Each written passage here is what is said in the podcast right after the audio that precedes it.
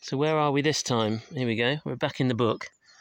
Um, so here we go. There's a picture. So we're basically in Bodenham on the River Lugg. So the book says a long sandy river beach and pools in meadows behind the church. Walk a bit further and you'll find a beautiful clear gravel lake. But um, it's a nature reserve, so there's no swimming there. So we've come here. And I've had a paddle, but it is pretty cold. So Arthur did attempt to go in, but it is pretty Yes. cold.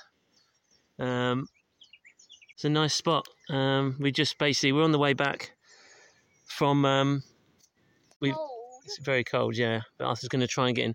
So we've just been in Ton for now for the weekend and driving back. And we've decided normally we drive back to Pershore on Sunday night. I'm Just a second, and then um, and then it's obviously for Arthur's school.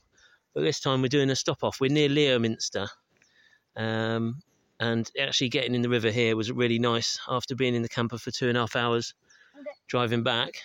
Good to say something. I'm gonna do a cannonball. Are you filming me? I am filming. Don't film me. Okay, I won't film. Listen, just listen. Well, we're we're listening. I'm about to do a cannonball.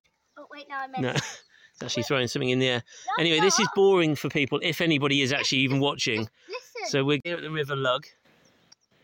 just listen. Hurry up then.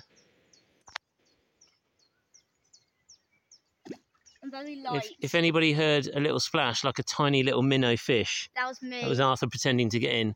No, so anyway, here, here's a here's, this is a nice spot, another nice wild swimming spot, which we're going to carry on and take a look. The um, nature reserve, um, and then ultimately we're getting back to the camper to do the evening routine.